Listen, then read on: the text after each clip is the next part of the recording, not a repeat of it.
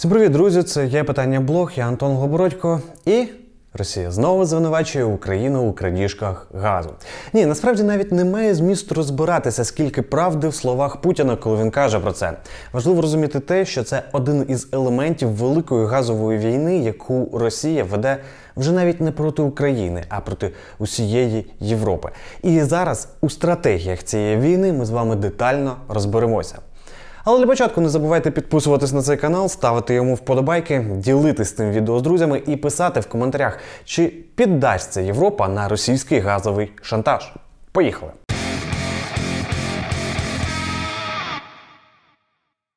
А почати пропоную з ключової обставини, чому ціни на газ в Європі так різко підскочили. І тут все насправді достатньо просто. Об'єм видобутку газу що зимою, що літом однаковий. А от об'єм споживання газу в Європі в залежності від сезону дуже сильно різниться. Тобто Росія що зимою, що літом продає однакову кількість газу.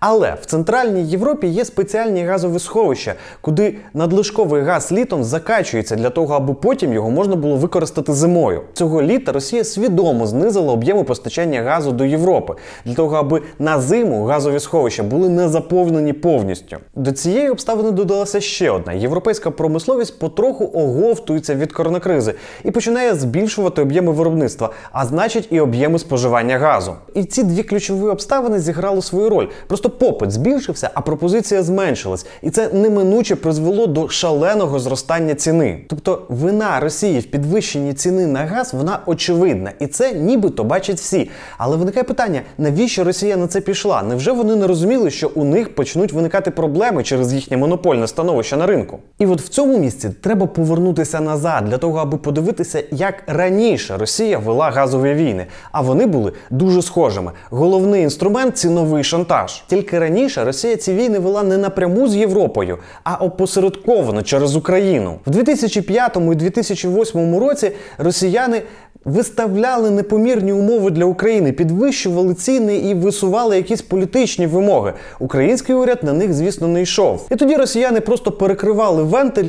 Але не тільки для України, а й для усієї Європи, таким чином змушуючи європейських лідерів змушувати Україну йти на умови Росії. Всі ці танці з бубнами Росії були потрібні далеко не для того, аби змусити платити Україну більше. Об'єм постачання газу в Україну не такий вже й великий на загальному фоні. Росія хотіла захопити українську газотранспортну систему, щоб стати повним монополістом на ринку постачання газу в Європу. Але вже наприкінці нульових стало зрозуміло, що Україна свою газотранспортну систему не віддасть, не подарує і навіть не продасть. Тому росіяни вирішили будувати нові газопроводи в обхід України. І з того часу і до сьогоднішнього дня побудували аж цілих чотири: Південний потік, Блакитний потік, Північний потік і Північний потік 2. Всі вони, як ви розумієте, йдуть в обхід України через Балтійське море, Чорне море і Туреччину. Цих газопроводів Росії більш ніж досить, аби забезпечувати Європу газом в обхід України. Але європейці, дивлячись на газові конфлікти між Україною і Росією, теж запідозрили неладне. І уже тоді розуміли, що залишатися залежним від одного монополіста не можна. Саме тому почали зносити зміни в власне законодавство, де просто забороняли монополістам постачати газ в Європу. Таким чином, щоб заборонити одному постачальнику бути і добувачем газу, і транспортером його, і продавцем. Якщо пам'ятаєте, буквально місяць тому я розповідав, можете подивитися, до речі, за цим посиланням історію про те, як один німецький суддя фактично поставив хрест на всьому північному потоку 2 бо визначив, що він не відповідає нормам європейського законодавства про обмеження монополії на ринку газу. Але що важливо, інші російські газопроводи теж не відповідають вимогам європейського законодавства, але на них обмеження поки що не застосовуються. І тут ключове слово поки що, бо цілком ймовірно, що вже дуже скоро ці обмеження будуть таки застосовані. І в усій цій паутині газових труб єдина труба, яка відповідає вимогам європейського законодавства, українська. І за дивним збігом обставин це саме та труба, через яку росіяни газ продавати категорично не хочуть. Більше того, Путін навіть наполягає на тому, що збільшити об'єм постачання газу до Європи через українську ГТС неможливо, тому що вона нібито в аварійному стані. Я вас зараз зацитую. Зношеність ГТС України становить десь 80-85%. Для того, щоб зберігати або збільшувати прокачку, потрібно привести цю систему до нормального стану. Відверто кажучи, я б ці слова розцінював би як пряму погрозу, тому що з українською газотранспортною системою може щось раптом трапитись. І як ви розумієте, без російських диверсантів цього точно не відбудеться. І що найцікавіше, ця аварія ж може трапитися не на території України, а десь біля кордону з Україною, але зі сторони Росії.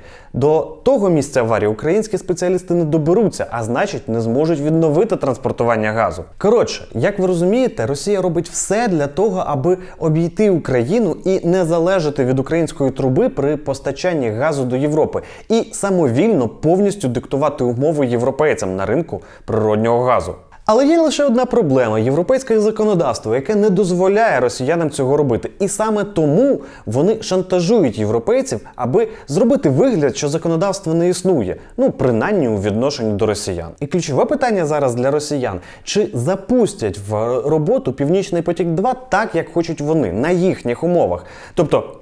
Скоро і без застосування європейських обмежень. Чи доведеться чекати і проводити так званий анбандлінг, тобто розподіл сфер діяльності. Одна компанія повинна добувати газ, одна його транспортувати і третя продавати. Якщо росіяни доможуться свого, то і на інших трьох трубопроводах все залишиться так, як є. Якщо ж вони програють, то цілком ймовірно, що доля північного потоку 2 там, де не можна одночасно володіти трубопроводом і добувати газ, чекатиме і інші. А це означатиме, що Газпром не залишиться монополістом на ринку європейського газу. І здавалося б, всі ці історії все дуже просто. Є росіяни, які шантажують європейців ціною на газ і вимагають, аби ті пішли на політичні поступки для того, аби потім у майбутньому ще більше шантажувати європейців. Але до цього місця ми ще не звертали увагу на позиції України і Польщі. Це ті країни, які постраждають найбільше у разі, якщо європейці підуть на угоду з росіянами. Принаймні в короткостроковій перспективі постраждають вони найбільше. Справа в тому, що через Україну і через Польщу зараз транспортуються найбільші об'єми газу. І якщо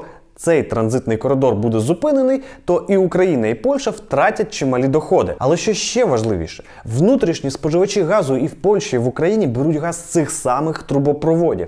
Тобто газ іде транзитом, а певну частину купує Україна і Польща. І для України, і для Польщі цей газ виходить достатньо по зручній ціні. Якщо ж газ будуть транспортувати через Балтійське море в Німеччину, а потім з Німеччини в Польщу і Україну, і для України, і для Польщі це буде суттєво вища ціна. І от саме на цьому і роблять акцент росіяни. Вони звинувачують Україну і Польщу в тому, що нібито ми зриваємо постачання газу до Європи. І в перемовинах з країнами Західної Європи показують нібито на справжніх винуватців газової кризи. А з такими країнами, як Угорщина, Путін заключає окремі договори, прямі, довгострокові і за дуже зручними цінами. А потім показує на них і каже: Ну дивіться, можна ж отак от прямо, просто і без всяких ваших оцих от ринків. Кому вони потрібні? Ринки, он, бачите, приводять до того, що ціни часто взлітають до небес, а довгострокові е, договори з нами завжди стабільні і за дуже зручними цінами. Всі ці обставини в сукупності ставлять країни Західної Європи в доволі складне становище. З однієї сторони, у них є захмарна ціна на газ. З іншої сторони, вони бачать, що можна заключити прямий договір і отримати ну, доволі дешевий газ і на тривалий період. З третьої сторони, якщо вони на ці умови підуть, то вони порушать свої ж внутрішні правила і підставлять своїх союзників з Центральної Європи. Погодьтеся, вибір для кожного європейського лідера доволі непростий. Вибір між інтересами власної країни і інтересами всієї європейської спільноти. Але що важливо, якщо все ж таки піти на умови Путіна, це означатиме остаточний і, як по мені, безповоротний розкол в спільноті європейських країн. І як на мене, це і є головна мета, якої добивається Путін. Справа в тому, що сукупний об'єм економіки Європейського Союзу найбільший у світі, більше ніж в Китаї і більше ніж в США. Росія по потужності власної економіки ніколи не зможе тягатися з об'єднаним Європейським Союзом. Але якщо взяти кожну країну по окремості, то тут от якраз запросто. Станом на 2020 рік Росія за об'ємом ВВП в Європі поступалася лише Німеччині, Британії, Франції і Італії. І то порядок цифр в принципі більш-менш однаковий: 2-3 трильйони доларів. Інші ж країни, такі як Польща чи Швеція, поступаються за об'ємом економіці російській втричі. Якщо говорити про Україну, так і взагалі в десятеро. Тобто, якщо вийде добитися розколу в Європі, то Росія зможе не те, що нерівних, а навіть в переважаючими силами протистояти майже кожній окремо взятій країні Європи. І та газова стратегія, яку зараз впроваджує Росія, чітко показує, Путін намагається взяти країни Центральної Європи і Балтійські країни в такі собі газові клешні, обійти їх зі сторін і змусити Західну Європу відмовитись від цих країн. Віддавши їх на поталу Путіну, і ця от заява, з якої ми починали, що мовляв Україна несанкціоновано знову відбирає російський газ. Це ще один камінчик в Україну, який повинен налаштувати країни Західної Європи проти нас. Мовляв, Україна ненадійний транзитер. Мовляв, в Україні зношена газотранспортна система. На Україну покладатися не можна. До цього ж додається теза про те, що чому це європейські країни повинні думати про інтереси України. Сюди ж додається теза про те, що кожен національний лідер повинен думати про власну економіку і власну країну. Сюди ж додається можливість заключити дуже вигідний прямий контракт з Газпромом на постачання газу років на 10 вперед. І єдине насправді, що може стримати країни Західної Європи від того, аби потрапити в цю газову пастку, це ті цінності європейські, які вони самі для себе і затвердили. На ринку газу не може бути монополістів. Ми вже 8 років відбуваємось від путінської агресії, а з заходу чуємо лише стурбованість і слова підтримки. Це я кажу до того, що ми і далі будемо так само успішно відбиватися. Нам не страшно, що Путін може вигадати ще якусь війну проти України. А от стосовно того, чи розуміють західні лідери, яка ціна компромісів, особисто у мене є величезні питання. Ну але відповідь на ці питання ми побачимо вже дуже незабаром. Це був є питання блог, я Антон Глобородько. Не забувайте підписуватись на цей канал, ставити цьому відео вподобайки, ділитись ним з друзями і писати в коментарях, чи ж зможе об'єднана Європа вистояти у газовій війні з Росією. До скорої зустрічі!